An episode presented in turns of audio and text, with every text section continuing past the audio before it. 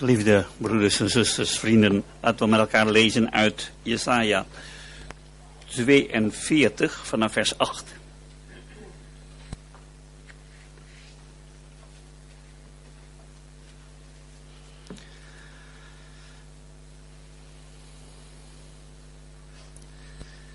Jesaja 42 vanaf vers 8.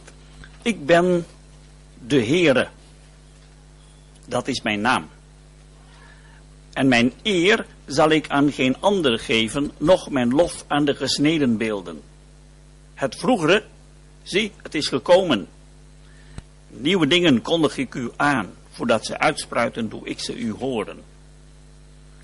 Zingt de Heere een nieuw lied, zijn lof van het einde der aarde, gij die de zee bevaart en haar volheid, gij kustlanden en hun bewoners, laten de woestijn en haar steden de stem verheffen, de dorpen waar Kedar woont, laten de rotsbewoners jubelen, laten zij de top van de bergen juichen, laten ze de Heere eer geven en zijn lof in de kustlanden vermelden.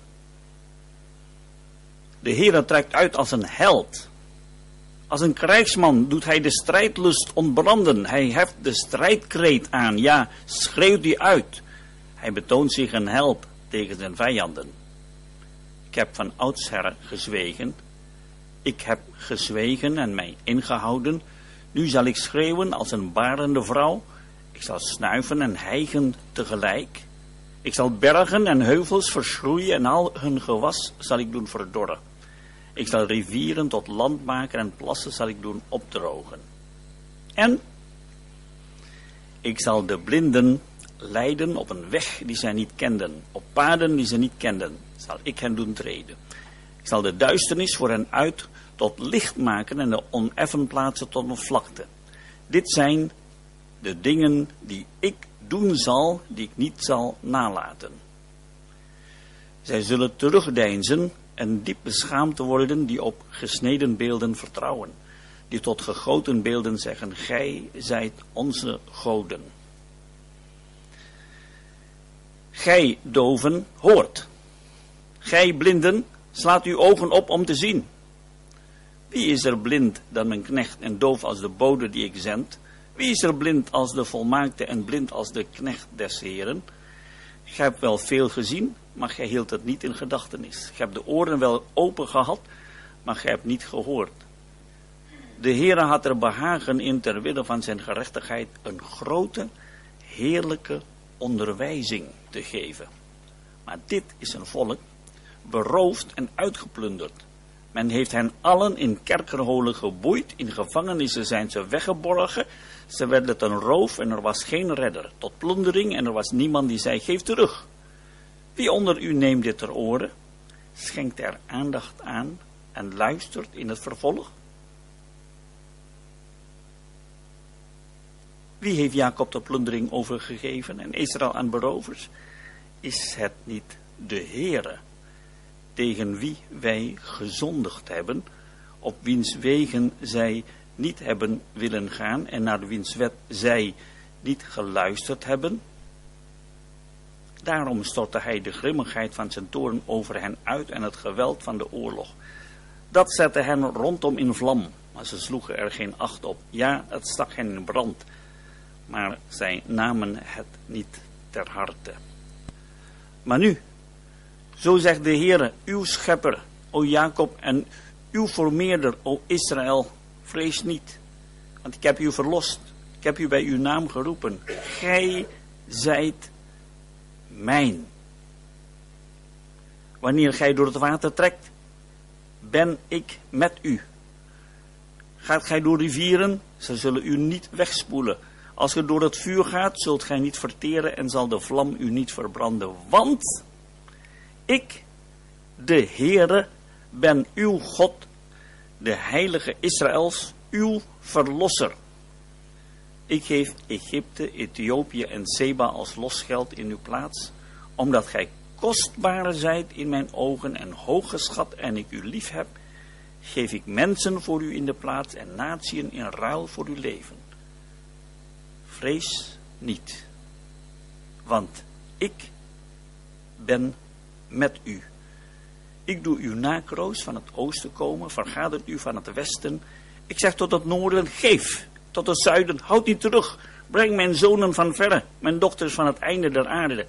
Ieder die naar mijn naam genoemd is, die ik geschapen heb tot mijn eer, die ik geformeerd heb, die ik ook gemaakt heb. Doet het volk uitgaan dat blind is, al heeft dat ook ogen, dat doof is, al heeft dat ook oren. Alle volken zijn samen vergaderd en de natieën hebben zich verzameld. Wie onder hen kondigt dit aan en doet ons het verleden horen? Laten ze hun getuigen voorbrengen, opdat zij in het gelijk gesteld mogen worden en men het horen en zeggen, het is waarheid. Gij zijt, luidt het woord des Heren, mijn getuigen en mijn knecht die ik verkoren heb, opdat gij het weet in mijn geloof en inziet dat ik dezelfde ben. Voor mij is er geen God geformeerd en na mij zal er geen zijn. Ik, ik ben de Heere. Buiten mij is er geen verlosser. Ik heb verkondigd, verlost en doen horen en ben geen vreemde onder u. Gij toch zijt mijn getuigen, luidt het woord des Heren. En ik ben God. Ook voortaan ben ik dezelfde. Niemand redt uit mijn hand. Ik werk en wie zal het keren? Zo zegt de Heere uw verlosser, de heilige Israëls. Om uwentwil zend ik iemand naar Babel en doe al de Galdeën als vluchtelingen afdalen naar de schepen waarover ze jubelden. Ik, de Heere, uw heilige, de schepper van Israël, uw koning. Zo zegt de Heere, die door de zee een weg baant en een pad door machtige wateren, die wagen en paard doet uittrekken, krijgsmacht en helden, tezamen liggen ze neer, ze staan niet weer op, ze zijn uitgeblust, als vlaspit uitgedoofd. Denk niet aan hetgeen vroeger gebeurde, let niet op wat oudtijds is geschied, zie, ik maak iets nieuws. Nu zal het uitspruiten, zult gij er geen acht op slaan? Ja, ik zal een weg in de woestijn maken, rivieren in de wildernis. Het gedierte des velds zal mij eren, jakhals en struisen, want ik geef water in de woestijn, rivieren in de wildernis om mijn uitverkoren volk te drinken. Het volk dat ik mij geformeerd heb, zal mijn lof verkondigen. Uh, tot zover de schriftlezing.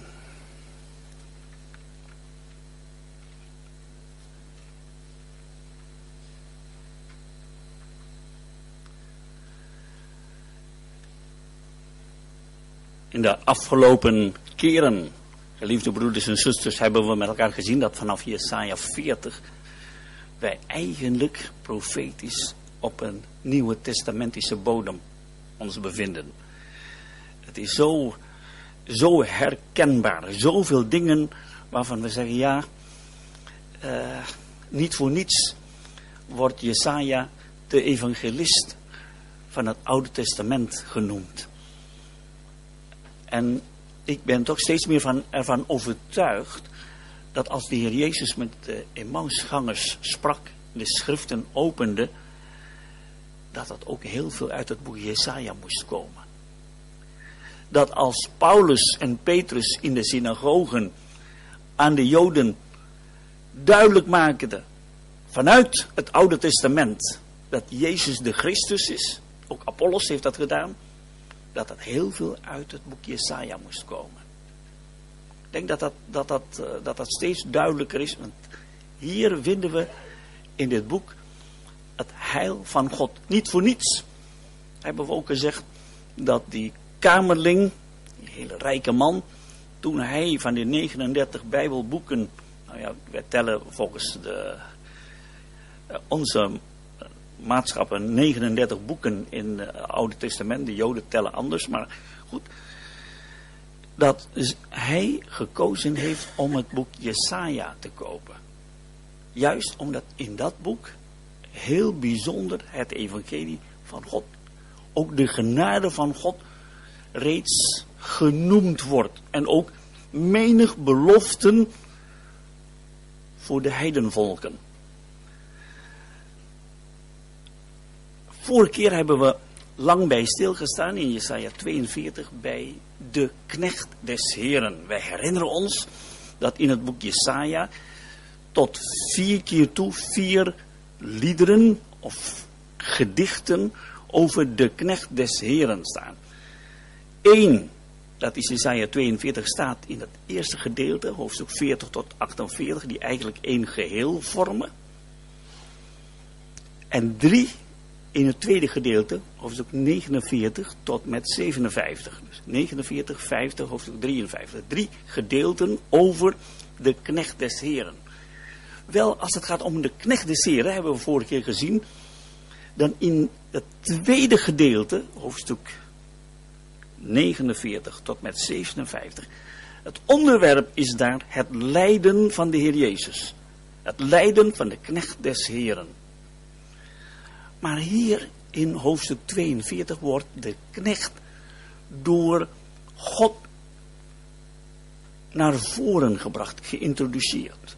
We hebben ook vorige keer gezien, niet voor niets, dat toen in het Nieuwe Testament, toen de, toen de Heere God de hemel openscheurde tot twee keer toe, dat God, met eerbied gesproken, heeft aangehaald uit Jesaja 42 om duidelijk te maken wie de Heer Jezus is. Hij is zijn knecht. Wat voor ons nu belangrijk is, is om toch nog een keer te begrijpen waarom nou toch in Jesaja 42 God zijn knecht voorstelde. Want in, als, we, als we kijken naar Jesaja 42 vers 1, heeft God tot het volk Israël gezegd, Israël die eigenlijk ook de knecht des Heren hadden moeten zijn, maar gefaald heeft, mislukt heeft, dat God zegt, zie mijn knecht. Hij zegt tot de mislukte knecht, zie mijn knecht. Maar deze is de volmaakte knecht des Heren. Maar waarom heeft God dat nou gezegd? Wel, uh, het antwoord is dat dat we hier in het boek Jesaja een uh, uh, openbaring vinden van het hart van God. God die zichzelf wilde openbaren. God die duidelijk wil, wilde maken wie hij is. Maar dat kan alleen maar als Israël gelovig is. Als Israël vertrouwt in God. En we hebben met elkaar gezien dat dat vanaf het begin dat het probleem van Israël is. Vanaf Jesaja 7 en al die andere gedeelten zien wij dat, dat Israël weigerde om in God te, geloven. En hoe kan God nu, wat, wat moet God nu doen om Israël te overtuigen dat hij God is? We hebben met elkaar uh, ook keer op keer gezien dat als wij ontrouw zijn, hij blijft getrouw. Dat dwars door het ongeloof van het volk, dat God duidelijk maakt wie hij is. En eh, in Jesaja 40 tot met 48 hebben wij een rechtszaak. Een rechtszaak tussen God en de afgoden. Bij de verlossing van, van Israël uit Egypte was het een rechtszaak tussen God en de valse goden van Egypte. In 1 Koningen 18 dacht ik, als het gaat om, um, om Elia. Toen Elia uh, kwam voor het volk, toen was dat tussen hem en de 450 profeten van Baal. Dat was een rechtszaak. En bij die rechtszaak was de vraag, heel wonderlijk, wie is nou de echte God? Eigenlijk een heel eenvoudige vraag. Als je dat tenminste stelt aan Gods volk. Als je vraagt aan Gods volk, wie is nou de echte God? Yahweh of Baal? Nou, het antwoord is voor ons allemaal duidelijk. Maar we hebben gezien in koning 18, Israël zweeg. Ze wisten het niet meer. Wie is nou de ware God? En toen heeft Elia gezegd, weet je wat? We zullen een test, een uh, om, om de, de proef op de som nemen. De ware God is die God die in staat is om vuur uit de hemel te doen neerdalen. Ze gingen akkoord en we hebben gezien dat de valse goden niet in staat waren om vuur uit de hemel te doen neerdalen. Maar de ware God is Yahweh, Heere. Israël moest toen beleiden, ja, de Heere is God en niemand anders. Tussen twee haakjes, de naam Elia betekent, mijn God is de Heere. Dus ook in die naam Elia zit daar meteen al een getuigenis. Zijn persoon. Als iemand vraagt, wie ben jij? Mijn naam is, mijn God is de Heere. De Heere is mijn God. Dan is er meteen een getuigenis. Maar ook hier in Jesaja 40 tot en 48, negen hoofdstukken lang, is daar een rechtszaak. En een rechtszaak dat God duidelijk maakte aan zijn volk dat hij God is. Dat moeten we dan goed, goed begrijpen. En dat is, dat is zo, zo uh, heel belangrijk dat wij, dat, wij gaan, dat we gaan beseffen, de eer van God is hiermee gemoeid. Als we eenmaal, eenmaal dat begrijpen, dan, dan begrijpen we al die gedeelten die erin staan. Van hé, hey, waarom is dat? Dat heeft te maken met dit onderwerp. En dan begrijpen we ook dat elke keer in de Bijbel, als ongeloof en ontrouw in het geding is, dan is, uh, dan, dan is de, de harmonie van de schrift lijkt alsof dat verbroken is. Niet dat, niet dat het echt verbroken is, maar je, je ziet dat dat onregelmatig wordt. Je ziet, ik noem even een paar voorbeelden. Kijk je naar de psalmen. In de psalmen kennen we de zogenaamde acrostische psalmen. Acrostische, acrostische psalmen zijn psalmen die elke keer begint met één letter van het alfabet. Alef, hè, vooral als je kijkt naar de Statenvertalingen, zie je meerdere psalmen. En dan zie je daar een, een alef, en dan een beet en een gimel. 22 letters. Maar daar waar zonde of de antichrist of wat dan ook ingevoerd wordt, dan zien wij ineens een verstoring van die regelmaat. Dat is heel typisch. Waardoor je, waardoor je bij het lezen, dan word je, tenminste, je zit lekker in, hè, in het alfabet en dan ineens, hé, hey, klopt niet. En als je kijkt, waarom klopt dat niet? Dat komt doordat de zonde binnengedrongen is. Dat is één voorbeeld. Een ander voorbeeld is als je kijkt bijvoorbeeld naar de lijdensweg van de Heer Jezus. Kijk naar het evangelie naar Marcus. Je leest de lijdensweg van de Heer Jezus. En dan lees je dat het lijdensweg van de Heer Jezus onderbroken wordt elke keer door het verhaal van Petrus. Het, het, het, het leest niet prettig, zou je haar zeggen. Je leest over een gedeelte over de Heer Jezus en dan een paar versen over Petrus. En dan weer over de Heer Jezus en dan weer een paar versen over Petrus.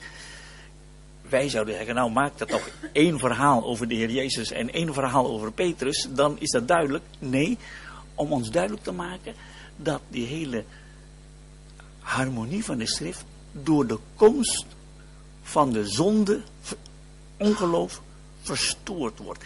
En dat is eigenlijk ook het geheim als je Jezaja 40 tot en 48 wil bestuderen.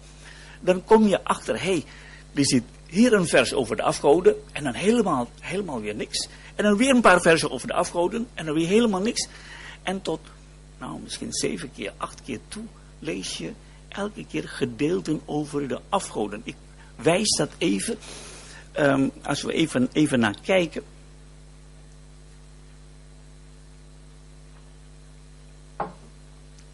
En dat bracht mij op het idee om een uh, kleurpotlood te nemen. En dat al die gedeelten over de afgoden één kleur te geven. Waardoor je heel makkelijk snel kan ontdekken. In uh, Jesaja uh, 40 vers 19 lees je een vakman giet het beeld. Een goudsmid overdekt het met goud. Een verhaal over afgoden. Ja? En dan ga je naar hoofdstuk 41, vers 7. De werkman bemoedigt de goudsmid. Wie met de hamer pret bemoedigt diegene die op het aanbeeld staat. Hier weer overal of afgoden. En dan weer helemaal niks. Aan het eind van hoofdstuk 41. Ze zijn allen nietigheid, niets zijn hun werken, wind en heidelheid hun gegoten beelden. En gaan we verder naar hoofdstuk 42, vers 17. Hebben we, hebben we ook gelezen. Zij zullen terugdeinzen en diep beschaamd worden die op gesneden beelden vertrouwen. En dan gaan we weer verder naar uh, hoofdstuk 44, vers 9. En dan een hele lange gedeelte. Vanaf vers 9 helemaal tot met vers 20. Hele verhaal over de afgodsbeelden. En hoofdstuk 45, vers 29. Zij hebben geen begrip die hun houten beeld dragen. Hoofdstuk 46, nou, begin al met de afgodsbeelden. En zo gaat het door. Tot en met hoofdstuk 48 en eindigt in hoofdstuk 48. Laatste vers, goddelozen, zegt de Heer, hebben geen vrede. Zij die de afgoden dienen. Dat maakt duidelijk, al die gedeelten verspreid, dat, dat is elke keer om ons duidelijk te maken, het gaat hier om afgoden. En hoezo afgoden, afgoden zijn diegenen die de plaats van God innemen. En we hebben helemaal in het begin met elkaar gezien dat dit de grote zonde, een van de twee grote zonden is van het volk Israël. Israël heeft twee grote zonden. Eén ten opzichte van de eerste stenen tafel. Twee, tweede stenen tafel. Eén, tegenover God, afgoderij. Twee, tegenover de Heer Jezus. Verwerping en het doden van de Heer Jezus.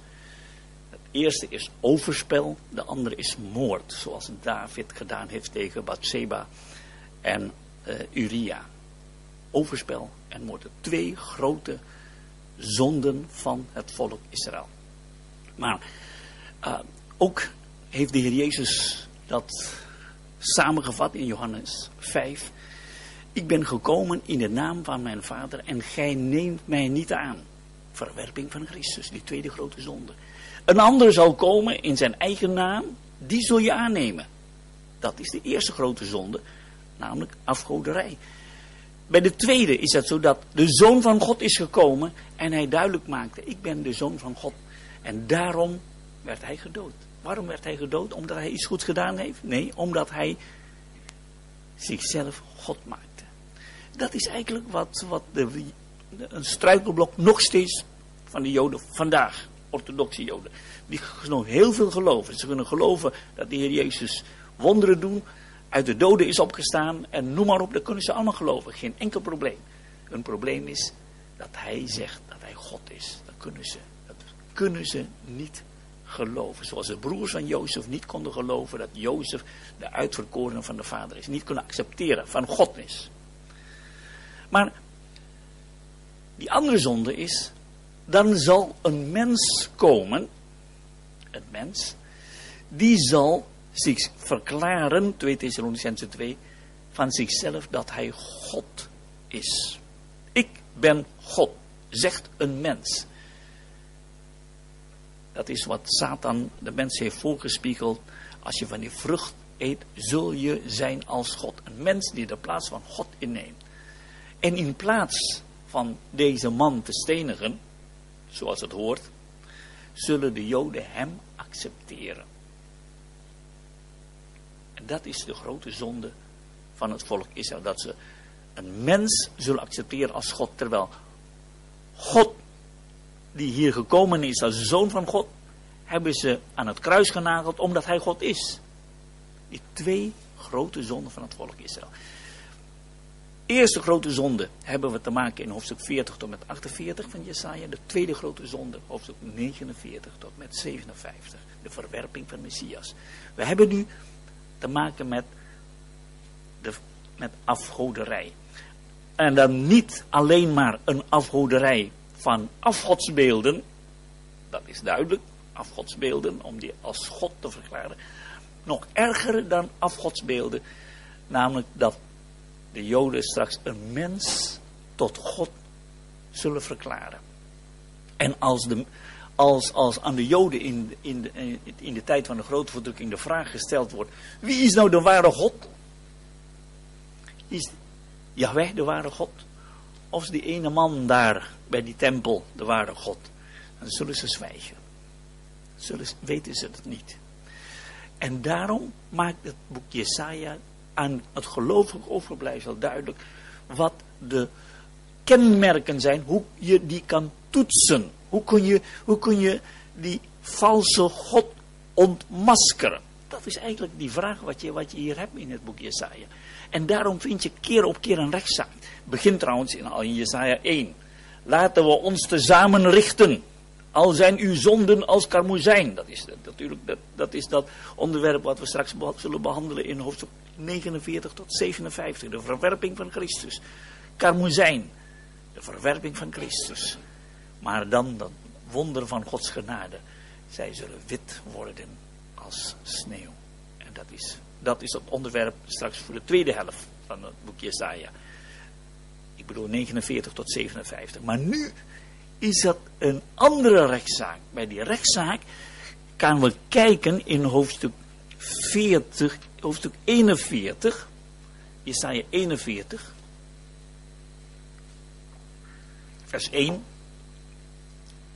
Probeer toch die dingen nog een keer te herhalen om, om, om, om het verband duidelijk te maken. In vers 1 Hoort mij zwijgend aan, gij kustlanden, laat de natie nieuwe kracht putten, laten ze toetreden en dan spreken. Laten wij tezamen in het gericht gaan. Dus de Heere God vroeg de volkeren naar voren te komen om een rechtszaak met hem te houden. Net als in 1 Koningen 18. Dat is een rechtszaak. Wat God nu zegt is eigenlijk dit. Allemaal de mond dicht. Zwijgen. En nou moet je echt je voorbereiden, je klaarmaken. En kom dan naar voren, want ik ga met jou een rechtsgeding aan. Dat is eigenlijk wat God hier zegt in hoofdstuk 41. En dan zegt God in vers 21 van, vers, e- van hoofdstuk 41 hoofdstuk 41, vers 21. Brengt uw rechtsgeding voor, zegt de Heer. Voert uw bewijsgronden aan, zegt de koning van Jacob. Kom maar op met jullie argumenten. En nou zegt God, ik vraag drie dingen. Ik vraag drie dingen. In vers 22.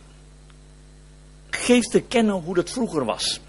Kijk naar het verleden. Heb je ooit in het verleden wat gedaan? Als je echt God bent, dan heb je in het verleden wat gedaan. Vertel maar. Twee. Vertel nou iets over de toekomst. Wat gaat er gebeuren in de toekomst? Dat is wat je leest in vers 22. Doet ons het toekomstige horen. Geef te kennen wat in de toekomst komen zal, opdat we weten dat gij goden zijt. Dat is de tweede toetssteen. Derde toetssteen vers 23. Doet althans iets. Alsjeblieft, doe toch nou iets. Nu. Eentje in het verleden, eerste. Tweede in de toekomst. Drie. Doe maar iets. Laat maar iets zien. Dan weet ik tenminste, dan weten wij dat je, dat je echt God bent. Drie argumenten. Verleden, toekomst heden. En dan zegt God, ik ben de Heere. De ik ben. Die altijd hetzelfde is. Net als de Heer Jezus die gisteren, heden en tot in eeuwigheid dezelfde is. En dan zegt God, en God noemde zichzelf hier met de titel die wij vorige keer hebben gezien in vers 4 van hoofdstuk 41. Ik de Heere die de eerste ben en bij de laatste ben ik dezelfde. Staat drie keer in hoofdstuk 40 tot 48. Drie keer dat hij zegt ik ben de eerste en de laatste. Ik verwijs naar, naar die aantekeningen van vorige keer. Er staat, er staat ook over de alfa en de omega, het begin en het uh, einde. Maar hier gaat het om de eerste en de laatste. We hebben toen al gezegd, de eerste en de laatste is een uitdrukking dat betekent de enige. Ik heb de aan een wedstrijd meegedaan. Ik was eerst. Maar ik was ook laatst. Dat betekent Ik was de enige deelnemer. Verder is er niemand buiten mij. En dat is wat God hier zegt. Ik ben de enige God. Buiten mij is er überhaupt geen God. Dat is de betekenis. Hij is de unieke, de enige. En, eh, en dat komt als een refrein. Keer op keer naar voren. Dat hij de unieke. En die andere dan, dat is niet een andere God. Dat is sowieso geen God. Er is maar één God, de ware God. Die anderen zijn afgoden. De herziene statenvertaling vertaalt soms met stinkgoden. Dat zijn echt geen, geen goden. Dat is vals. Dat kun je niet vergelijken. En daarom in hoofdstuk 40 meteen al die vraag als een refrein. Elke keer een vraag die wij ook mogen overdenken. In hoofdstuk 40 vers 18. Hoofdstuk 40 vers 18. Met wie dan wilt gij God vergelijken? Welke vergelijking op hem toepassen? Nou, mensen kunnen God nog met anderen vergelijken, maar dat, dat past niet. Uh, zelfs, zelfs discipelen, Petrus, Johannes en Jacobus, die zagen Mozes, Elia en de Heer Jezus. En die gaan die, die drie met elkaar vergelijken. Nou, zullen we drie tenten nemen, één voor u en... Nee, voor God is er geen vergelijking. Als je die drie gaat vergelijken, vallen Mozes en Elia onmiddellijk weg en zij zagen niemand dan Jezus alleen. Want de Heer Jezus is met niets en met niemand te vergelijken. Maar ook met de Heere God. De Heere God is met niemand te vergelijken. Je komt weer in vers 25 van hoofdstuk 40 de vraag. Met wie dan wil gij mij vergelijken dat ik hem zou gelijk zijn? Wij zingen in ons geestelijke, bundel geestelijke lieder. Wie, wie is u gelijk? Niemand met, is met de Heere God te vergelijken. Als je de mensen in de wereld zouden vragen vandaag de dag. Wie is de ware God? Ja, dan heb je de God van de moslims, de God van de boeddhisten, God van de hindus, hindus God van christenen. Ja, ja, ja, ja, ja, zijn misschien alle wegen leiden naar Rome. Ja, dat zeggen de mensen in de wereld. Maar helaas ook onder de christenen vandaag de dag. Heel veel christenen onder invloed van de moderne theologie. Liberale, vrijzinnige christenen. Die weten niet eens meer wie de ware God is. Ja, de Heer Jezus is een goed mens. Maar dat hij God is. En dat de God van de Bijbel de ware God is. Dat weten ze niet. En daarom is het zo belangrijk dat wij getuigen mogen zijn. Want in deze rechtszaak heeft God, neemt God nog een getuige. In hoofdstuk 43, in hoofdstuk 43 vers 9...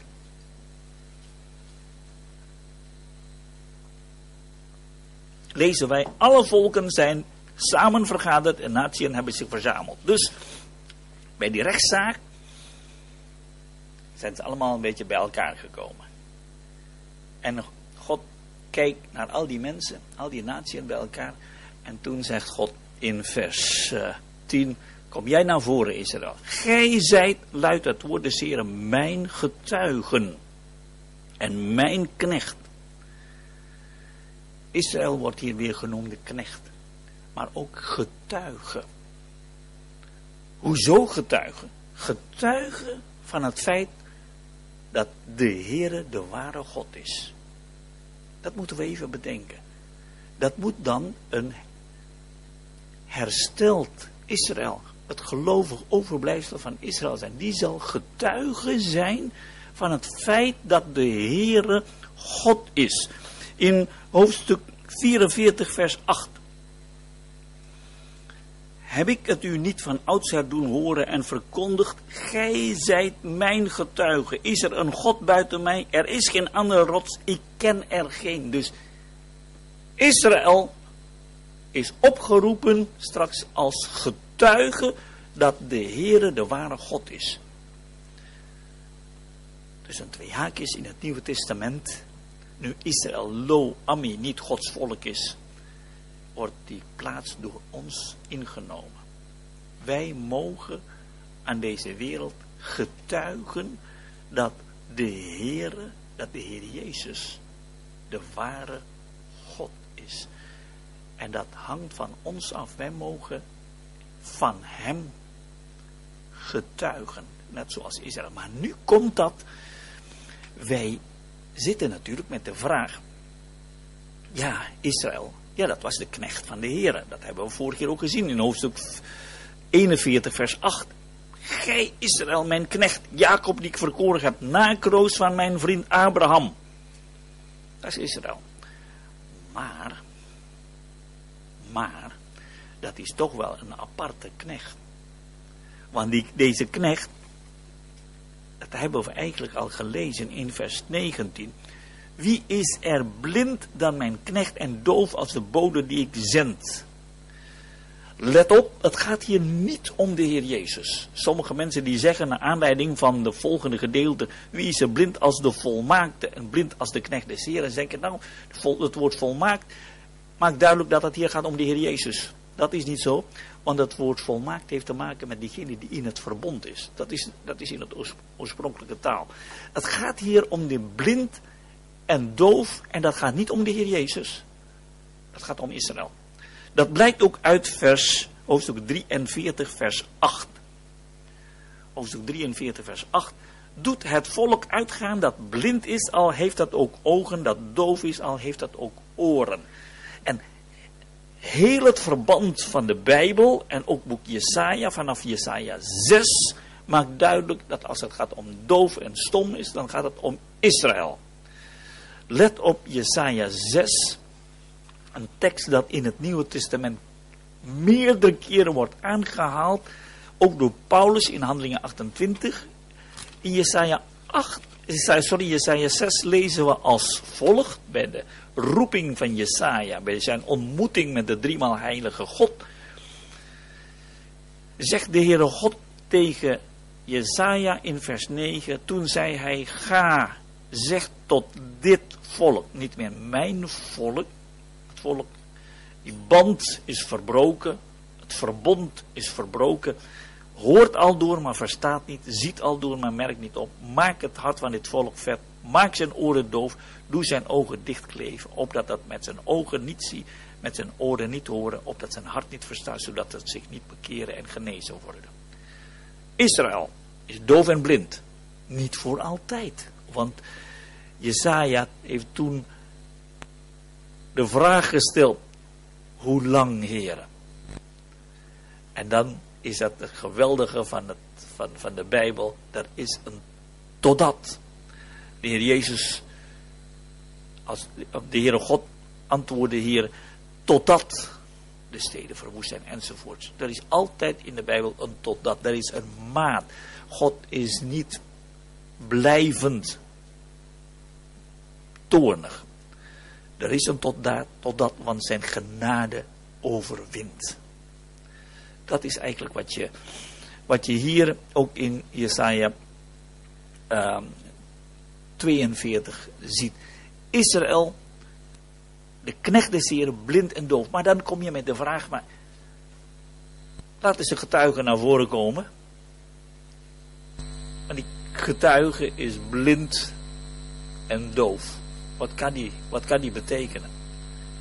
Hij kan natuurlijk niets betekenen. Maar het geheim van het boek Jesaja is dat een andere knecht des Heren, de ware knecht des Heren, dat hebben we vorige keer ook al, voorgaande keren gezien, die gekomen is om de eerste te herstellen. Om Israël te herstellen. De knecht des Heren de Heer Jezus is gekomen om de mislukte knecht van de Heer te herstellen. En dat is eigenlijk wat je hier vindt in Jesaja 40 tot met 48. Dat God zegt, ik ben de ware God. Ik ben God, de formeerder van Israël, die Jacob heeft uitverkoren. Ik ben de Heere die vertelt over de toekomst, dat straks dat straks alles zal gaan zoals ik dat gezegd heb, voorzegt dat vrederijk. Maar hij is ook de verlosser van Israël in het heden. Hij is de God van het verleden, de schepper van hemel en aarde, zoals we lezen in hoofdstuk 42, de formeerder van Israël. Hij is de Heere die in de toekomst ook geëerd zal worden, maar hij is in het heden de heiland. En dat is wat die, die uitdrukking die je keer op keer als een refrein terugvindt. In hoofdstuk 43, vers 3. Ik, de Heere, ben uw God, de Heilige Israëls, uw Verlosser. Die drie dingen vind je, die drie titels van de Heere vind je keer op keer terug. Verlosser. Maar dat is dat nieuwe wat God gaat, gaat doen. God verkondigt nu nieuwe dingen dat Hij gaat verlossen. En hoe verlost Hij? En dat is de taak van de knecht des Heeren. God zendt zijn knecht om Israël te verlossen. Noem zijn naam Jezus. Want hij zal, zegt de engel, zijn volk verlossen van hun zonde. Zijn volk, dat is Israël. Dat is eigenlijk wat, als, als wij de vraag stellen, dus in, waarom nou net in Jesaja 42 wordt de knecht door God voorgesteld naar voren gebracht? Het antwoord is omdat de knecht gekomen is om Israël te herstellen. En het herstel van Israël is het bewijs, het bewijs dat Yahweh, de Heere, de ware God is. Keer op keer vind je in de Bijbel dat als thema. Trouwens, als wij met elkaar bidden, het gebed Onze Vader, onze Vader die in de hemelen zijt, uw naam worden geheiligd. Dan is het eigenlijk het thema van Jesaja 42, 43. Uw naam worden geheiligd. Uw naam worden geheiligd heeft te maken, en dan leest u maar Ezekiel 36, misschien kunnen we dat gedeelte met elkaar lezen. Dan, dan wordt duidelijk dat het te maken heeft met het herstel van het volk Israël.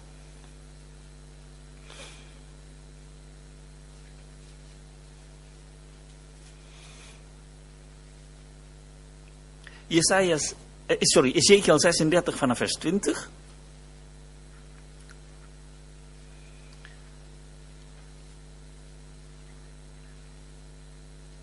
Bij alle volken waar ze kwamen, ontheiligden zij mijn heilige naam. Doordat men van hen zeide, ah, deze zijn het volk des Heren, maar toch moesten ze weg uit zijn land. Dit deed mij leed om mijn heilige naam, die het huis Israëls ontheilig had onder de volken in wie de gebied zij gekomen waren. Daarom zegt tot het huis Israël, zo zegt de Heere Heer, niet om wil doe ik het, o huis Israëls, maar om mijn heilige naam. Uw naam worden geheiligd. Dan bid je om het herstel van het volk Israël. Mijn heilige naam die gij ontheilig hebt onder de volken in wie de gebied gij gekomen zijn. Ik zal mijn grote naam die onder de volken ontheilig is, die gij te midden van hen ontheilig hebt, heiligen. Hoe dan? Vers 24, ik zal u weghalen uit de volken en u bijeen vergaderen uit alle landen. Ik zal u brengen naar uw eigen land. Ik zal rijnwater enzovoorts enzovoorts. Ik hoop dat dat duidelijk is uit Ezekiel 36. Dat de eer van God verbonden is met het lot van Israël. Mag ik zo zeggen? Uh, je, je leest van, van die, van die, in Zacharia van die, valse, van die slechte herders. Die raken hun schapen kwijt. David, die kon zeggen, ik, ik, ik, ik verdedig mijn, mijn schapen, die raak ik niet kwijt. Die, die, die goede herder, als een van de schapen kwijtraakt, gaat hij zoeken net, tot, net zo lang totdat hij gevonden heeft. Want als, als hij een schaap kwijt, kwijt was, dan is zijn naam als een goede herder beschadigd. Hij kan niet eens voor zijn schapen zorgen. Het lot van de schapen is verbonden met de eer van de herder. Het lot van Israël is verbonden met de naam, met de eer van de Heer. En daarom in deze gedeelten gaat het elke keer om de eer van God. In Jesaja 42 vers 8 lezen wij, ik ben de Heere, dat is mijn naam, en mijn eer zal ik aan geen ander geven. Als het met Israël niet goed gaat, dan wordt de naam van de eer van God weg. Denk en aan het boek 1 Samuel 8, toen, uh, toen de ark van het verbond door de Filistijnen werd geroofd. Toen zegt die vrouw van Pinehas, Ikabot, weg is de eer, weg is de heerlijkheid. Want nu denken de, de, Israëli, de, de Filistijnen, ja, Dagon is toch nog wel veel sterker en veel beter dan Yahweh. Weet je wat? We zetten de, de God van Israël naast of onder de God van de Filistijnen. En dan lezen wij hoe de Heer waakt over zijn eer.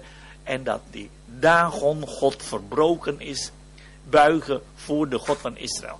Het gaat hier om de eer van God. De eer van, het God, van God is in het geding. En dat is wat je hier vindt. En als God Israël gaat herstellen, dan is dat niet de verdienste van Israël, maar dan is dat de eer van de naam van Yahweh. Als je Jesaja 48 leest, Jesaja 48 vers 11, nou eigenlijk begin, begin ik bij vers 9. Jesaja 48, vers 9. Om mijn naams wil vertraag ik mijn toren, terwille van mijn lof bedwing ik mij u ten goede om u niet uit te roeien. Tussen twee haakjes, dat was het argument van Mozes. Toen, toen, zij, eh, toen zij de gouden kalf gingen aanbidden, toen zei de Heere God, uh, Mozes, het is nu welletjes, ik ga het hele volk uitroeien. En wat zei Mozes? Mozes zegt, denk aan uw naam. Denk aan uw naam. Wat zullen de volkeren zeggen als u het volk Israël uitroeit? En de Heere God heeft Israël niet verwoest vanwege de eer van zijn naam. Dat is hier ook. Dat is hier ook. En dan lees je om mijn naams wil. En wat is het Gods antwoord? Ik heb u gelouterd, toch niet als zilver. Ik heb u beproefd in de smeltoven der ellende. En dan lees je vers 11. Om mijnend wil, om mijnend wil. Tot twee keer toe. We weten het. Tot twee keer toe is Gods wijze om in de Bijbel te onderstrepen. Driedubbel onderstrepen zou je zeggen. Doe ik het, hoe groot ook de ontwijding is. Zelfs dat ze buigen voor de antichrist en, enzovoorts enzovoorts. Mijn eer geef ik aan geen ander. Mijn eer geef ik aan geen ander maakt duidelijk dat God de Heer Jezus zendt om Israël te redden, omdat zijn eer in het geding is. En wat geldt voor het volk Israël, dat geldt nog meer in het bijzonder voor ons, omdat de naam van de Heer Jezus met ons verbonden is. Daarom staat de Heer Jezus garant voor het feit dat wij straks veilig in het huis van de Vader zullen komen. Want zijn eer is in het geding dat is een geweldige troost. U ziet dat wij, we zijn bezig met, met, met, met de dingen van het Oude Testament. Maar we kunnen altijd zeggen, als dat in het Oude Testament al zo is, veel meer. Veel meer zal het in het Nieuwe Testament zijn. Want in het Nieuwe Testament hebben we met grotere dingen, grotere openbaring. In het Oude Testament leren we de genade van God kennen maar in het Nieuwe Testament de volheid van Gods genade. En dat zijn toch geweldige dingen die wij zo met elkaar mogen overdenken. Mijn eer zal ik aan geen andere geven. In vers 9, het vroegere, het is gekomen en nieuwe dingen kondig ik u aan. En vanaf hoofdstuk 40 tot met 48 wordt die nieuwe dingen aangekondigd. Twee dingen. Twee dingen. Twee nieuwe dingen. Ten eerste de komst van Kores om de vijanden te vernietigen. Dat zijn vijanden van buitenaf. Maar er is een ander probleem. Een ander probleem, dat is de innerlijke, morele probleem van het volk Israël. Het ongeloof in het hart van Israël. Dat moet ook opgelost worden, dat kan Kores niet oplossen. Dat is het probleem dat opgelost wordt door de knecht des Heren. De knecht des Heren alleen is in staat om harten te veranderen. Hij is gekomen niet als Kores om Babel te vernietigen. Hij is gekomen in genade. Dat is wat we vorige keer, vorige maand hebben gezien. In genade. Het geknakte riet zal hij niet verbreken. De kwijnende vlaspit zal hij niet uitdoven. Ik wil het meteen toepassen voor het volk Israël. Geknakte Israël. Geknakt betekent verootmoedigd. Verootmoedigd, dat, dat blijkt uit, uit een andere Bijbelgedeelte. Um, in hoofdstuk 58, denk ik, geknakt. Als die, een biezen dat geknakt is, spreekt van verootmoediging. Maar dat is ook voor ons. Als wij ons verootmoedigen voor de Heer. Dat is ook in type Jacob. In Pniel. Toen hij de Heere God ontmoette. Toen werd hij haast letterlijk geknakt in zijn heup. Pats. En toen heeft hij overwonnen. Want pas als je geknakt bent. Als je zwak bent, dan ben je sterk. Dat is het geheim hier van God. Het geknakte riet zal hij niet verbreken. En de walmende vlaspit, het vlaspit dat bijna uitgaat omdat er geen olie is, zal hij niet uitblussen. Integendeel, hij zal olie toevoegen en dat zorgen dat dat vlam weer komt. Als het maar een heel klein beetje geloof is, lijkt alsof die bijna uit is. De Heere zorgt. Je wordt niet afgeschreven. We leven in, in, een, in, een, in, een, in een wegwerpmaatschappij. Je wordt geoordeeld naar je prestatie. Op het moment dat je niet meer kunt prestatie in deze wereld, dan word je afgeschreven. Voor jou tien anderen. Maar bij de Heer Jezus is dat niet zo. Je wordt nooit afgeschreven. Je krijgt altijd weer een nieuwe kans. Dat is zijn genade. Dat is wat we hier vinden. De genade van God is verschenen. Heilbrengend, zegt Titus 2, aan alle mensen. Hier is het aan de Joden. Maar als genade genade is, dan kan God dat niet beperken tot één volk. Dan die genade stroomt over naar alle mensen. Wat een geweldig boodschap, die genade van God. Maar ook die verootmoediging, dat heeft die, die ootmoed, die nederigheid, die gezindheid, dat heeft de Heer Jezus laten zien. Die gezindheid zij in u, die ook in Christus Jezus was. Hij de gestalte van een slaaf, van een knecht aangenomen. En daarom zal hij een naam ontvangen boven alle naam. En dat is wat we ook in Isaiah 42 zien. U ziet het, dat al die gedeelten uit het Nieuwe Testament vinden hun wortels in gedeelten Oude Testament. En wat is het resultaat? Het resultaat is een lied. Zingt de Heere een nieuw lied. En zingen is het voorrecht van verloste zondaren. We hebben wel eens over gehad. In de Bijbel vind je nergens dat een engel zingt. Ook niet in het boek Job ook niet in de velden van Efrata. Ze spreken. En zingen is kenmerk van een verlost volk. De eerste keer dat je, dat je in de Bijbel over zingen vindt is in Exodus 15. Toen Israël verlost is uit Egypte. Toen gingen ze zingen. En het laatste keer dat we lezen van, van zingen is in openbaring 14 of 15. Waar we lezen ze zingen een nieuw lied. Het lied van het lam. Het lied van Mozes en het lied van het lam ook van een verlost volk. En wij mogen tot elkaar spreken in psalmen en geestelijke liederen, Colosse 3 vers 16. Met andere woorden, zingen is een voorrecht van verloste zondaren. En als wij in de hemel zijn, gaan we geen bijbelstudie meer doen. Gaan we geen lezingen meer, geen, niet evangeliseren en, enzovoorts enzovoorts. Maar we zullen wel zingen. Zingen tot eer van de Heer. Ik heb geloofd Daarom spreek ik en daarom zing ik. We zullen tot altijd zingen. Daarom kunnen we alvast gaan wennen en de Heer veel zingen, maar dan wel uit onze harten. Zingen. Zingt een nieuw lied.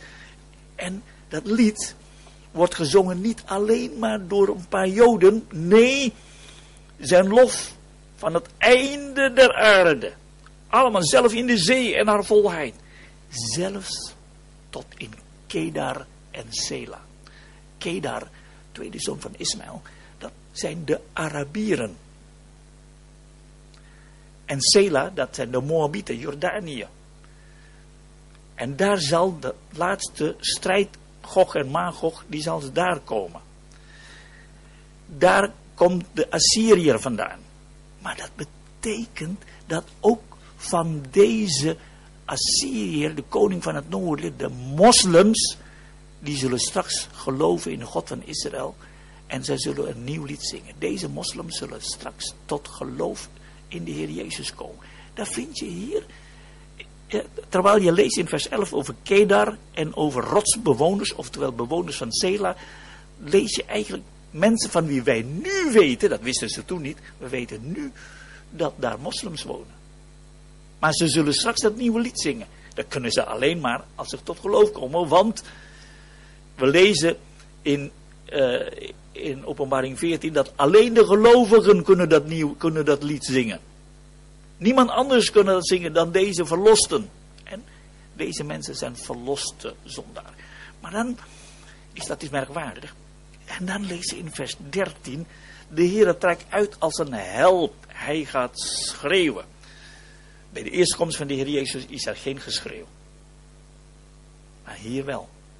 Een schreeuw als van een held. Tussen twee haakjes weer. Meestal, meestal gaan we eerst strijden als de vijand vernietigd is. Gaan we zingen. Dan gaan we, ja, dan is dat, uh, dan gaan we gedenken dat de overwinning daar is. Maar bij God is dat altijd andersom. Lees 2 Kronieken 20 bij Jozefat. Jozefat bad tot de Heer vanwege de menigte van vijanden. En toen zei de Heer God, ah, die vijanden die worden zo vernietigd. En Jozefat, je moet maar beginnen met de Heer te danken. En dan lees je in 2 Kronieken 20 dat in plaats van de soldaten zette Jozefat de zangkoor vooraan.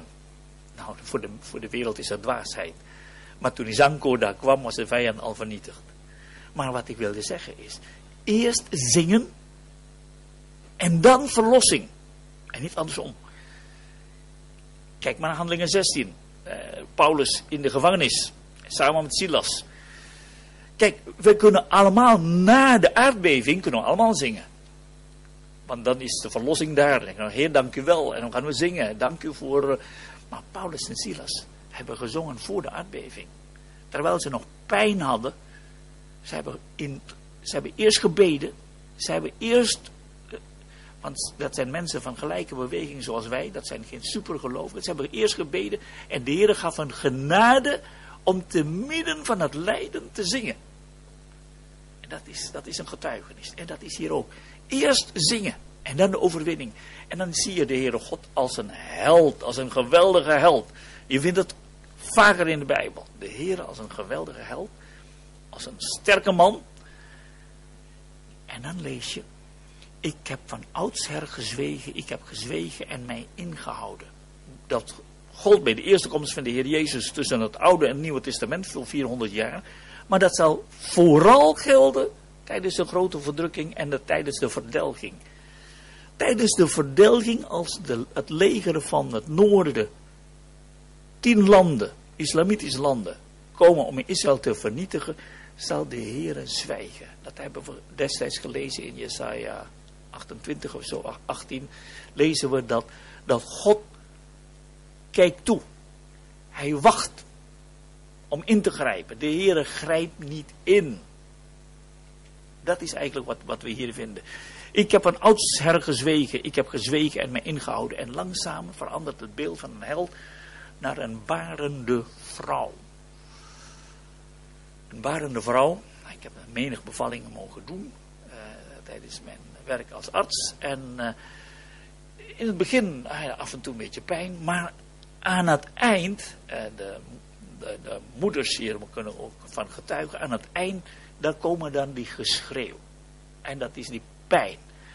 En dan, en dan is dat een geheig om, om die pijn in te houden.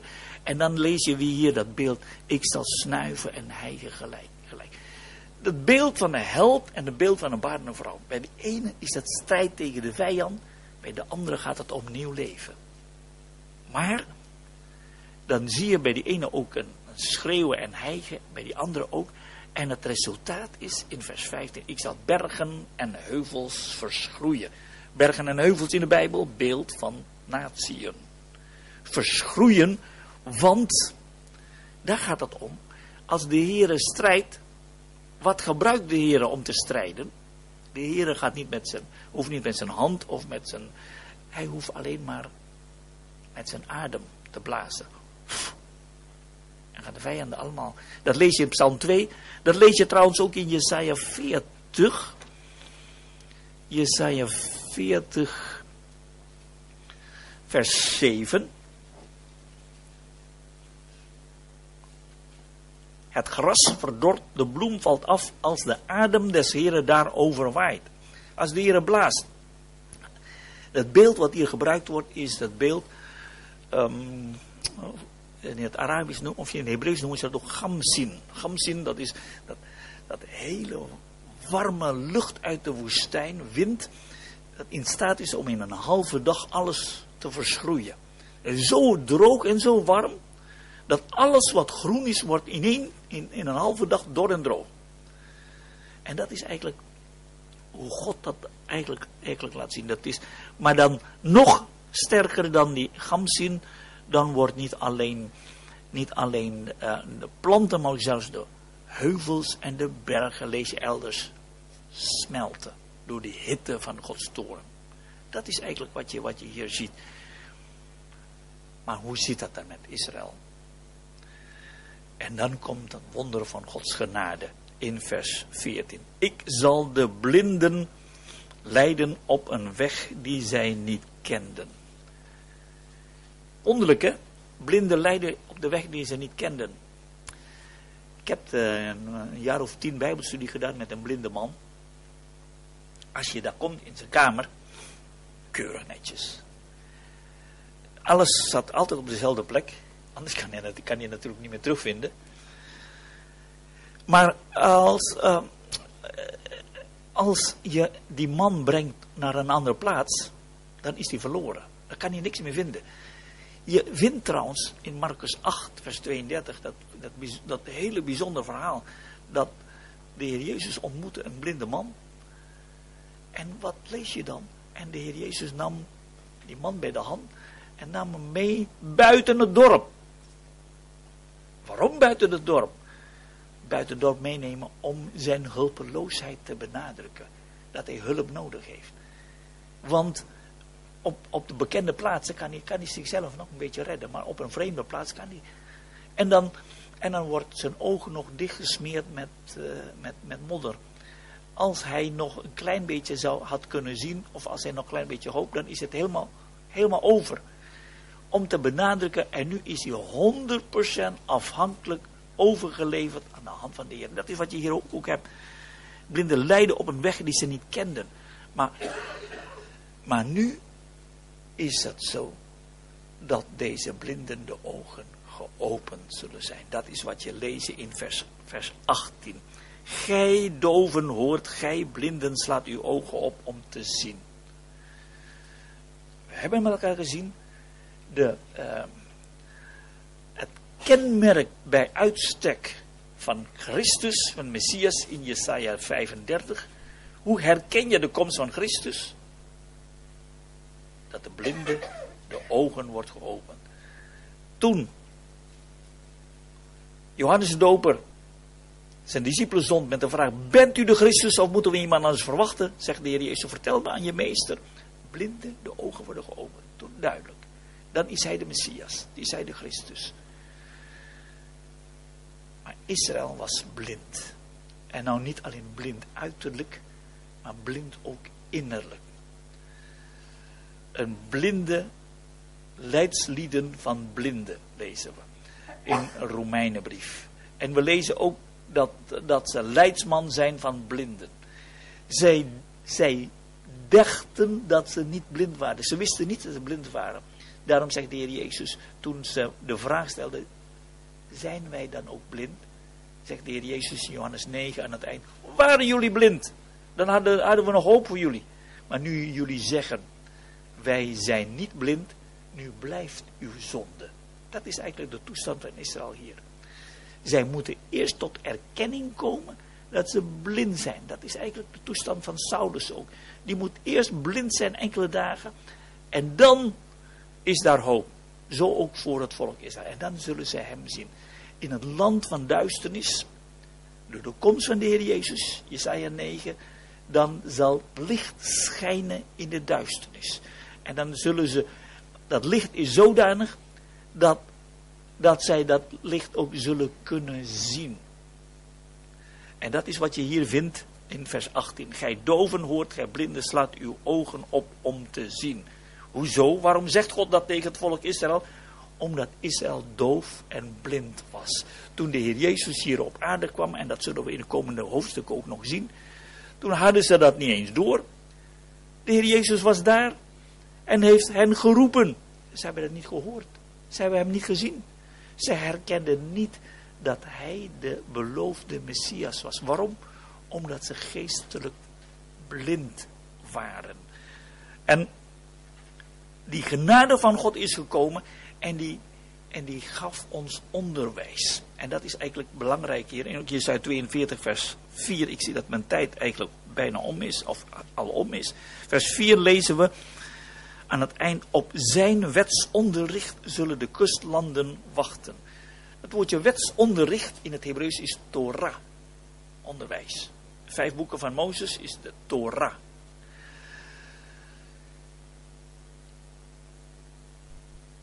Mozes heeft gezegd in Deuteronomium 18 eh, dat een profeet zoals ik zal God zenden. Die zal onderwijs geven. Naar hem zul je luisteren.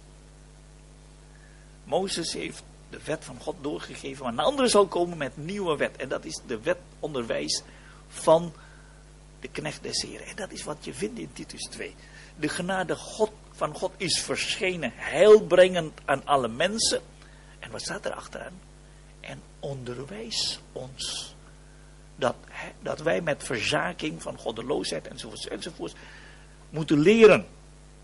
Met andere woorden, wij zijn verlost door Gods genade. Dat is de eerste klas. Dat is de toegang tot de school van God.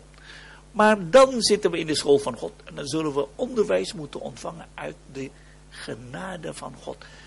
Want uit zijn volheid mogen we ontvangen, niet één genade, maar genade op genade. Voor elke dag hebben we die genade nodig. En dat is de school van God. En dat is wat je hier hebt. Dat onderwijs op zijn onderwijs, en dat is onderwijs van Gods genade, wachten de volkeren. En dat is wat je ook hier vindt in vers 21.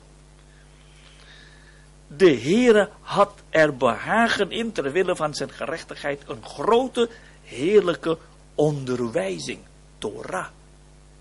Te geven. God wil ons onderwijzen. Maar dan nu niet vanuit de wet, maar vanuit zijn genade. Genade onderwijst.